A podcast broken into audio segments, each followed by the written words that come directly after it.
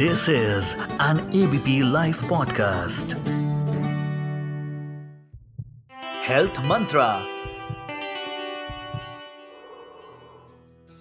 आज के एपिसोड में हम बात करेंगे कि हिस्टेक्टमी यानी कि सर्जिकल रिमूवल ऑफ़ यूट्रस क्या होता है, इसे कब निकालना पड़ता है, इसके क्या साइड इफ़ेक्ट हैं, क्या कॉम्प्लिकेशन है, और कितना समय रिकवरी में लगता है मेरा नाम है डॉक्टर नुपुर और मैं वेल वुमेन क्लिनिक की फाउंडर हूँ।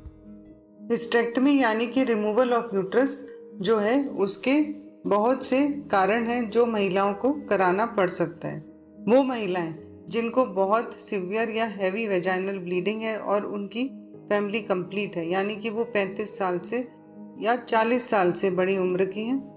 बहुत सिवियर जिनको मेंस्ट्रुअल पेन होता है और रेगुलर मेथड फेल हो जाते हैं इन महिलाओं को कई बार एंडोमेट्रियोसिस की शिकायत होती है, या फिर कुछ लोगों को जिनको यूट्राइन फाइब्रॉइड या बहुत बड़ी रसोली होने लगती है, या सर्वाइकल या यूट्राइन कैंसर है।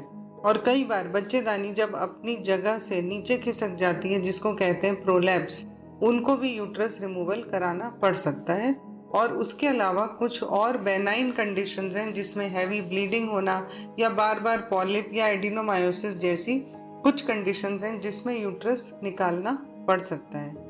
ये हम सभी जानते हैं कि बच्चेदानी निकालने के बाद प्रेगनेंसी नहीं हो सकती और दूसरी चीज़ ये है कि उसमें जो आपको मेंस्ट्रुअल साइकिल होती थी हर महीने जिसमें आपके बच्चेदानी की लाइनिंग शेड होती थी, वो भी बंद हो जाएगी। तो कितनी तरह से हम यूट्रस को निकाल सकते हैं? यूट्रस निकालने के तरीके वेजाइनल रूट से भी हो सकता है और एब्डोमिनल रूट से भी हो सकता है।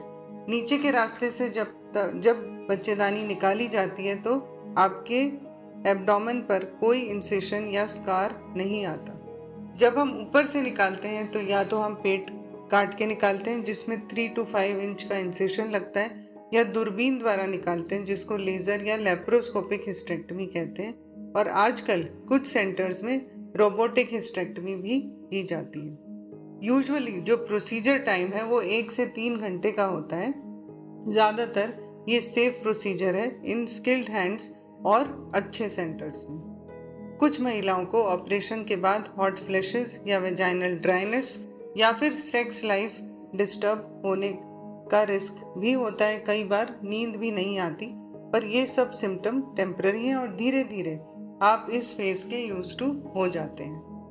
कुछ महिलाओं में इन्फेक्शन या ब्लीडिंग का रिस्क भी हो सकता है at the time of operation तो रिकवरी टाइम जो है, वो डिपेंड करता है कि ऑपरेशन दूरबीन से हुआ है या ऑपरेशन नेचुरल रूट से हुआ है या पेट खोल कर हुआ है बट यूजुअली छः हफ़्ते में रिकवरी कंप्लीट हो जाती है। जब आपकी छुट्टी होती है तो आपको यही सलाह दी जाती है कि भारी वज़न ना उठाएँ। अपनी सेक्स लाइफ छः हफ़्ते बाद ही रिज्यूम करें। और क्रोनिक कॉफ या खांसी या कब्जी को अवॉइड करें ताकि पेट के ऊपर ज़ोर ना पड़े।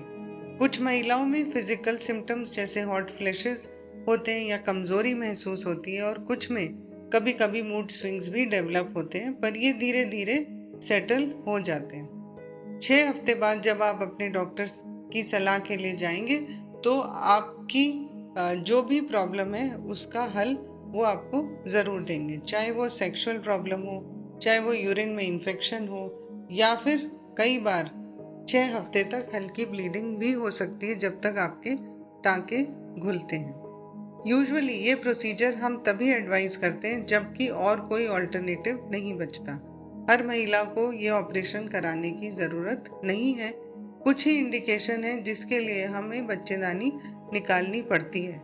तो जब भी आपकी डॉक्टर आपको ये सलाह दें तो आपको ज़रूर डिस्कस करना चाहिए कि इसका कोई ऑल्टरनेटिव तरीका है तो आप उसको अडेप्ट करें और जल्दी ना करें कि हमें बच्चेदानी निकालनी है। कई बार इसके साथ ट्यूब ओवरी भी निकालनी पड़ती है और जब कैंसर के लिए ऑपरेशन किया जाता है तो कई बार लिम्फ नोड या डिसेक्शन बच्चेदानी के आसपास का भी करना पड़ता है ताकि इसका लॉन्ग टर्म रिज़ल्ट अच्छा रहे। धन्यवाद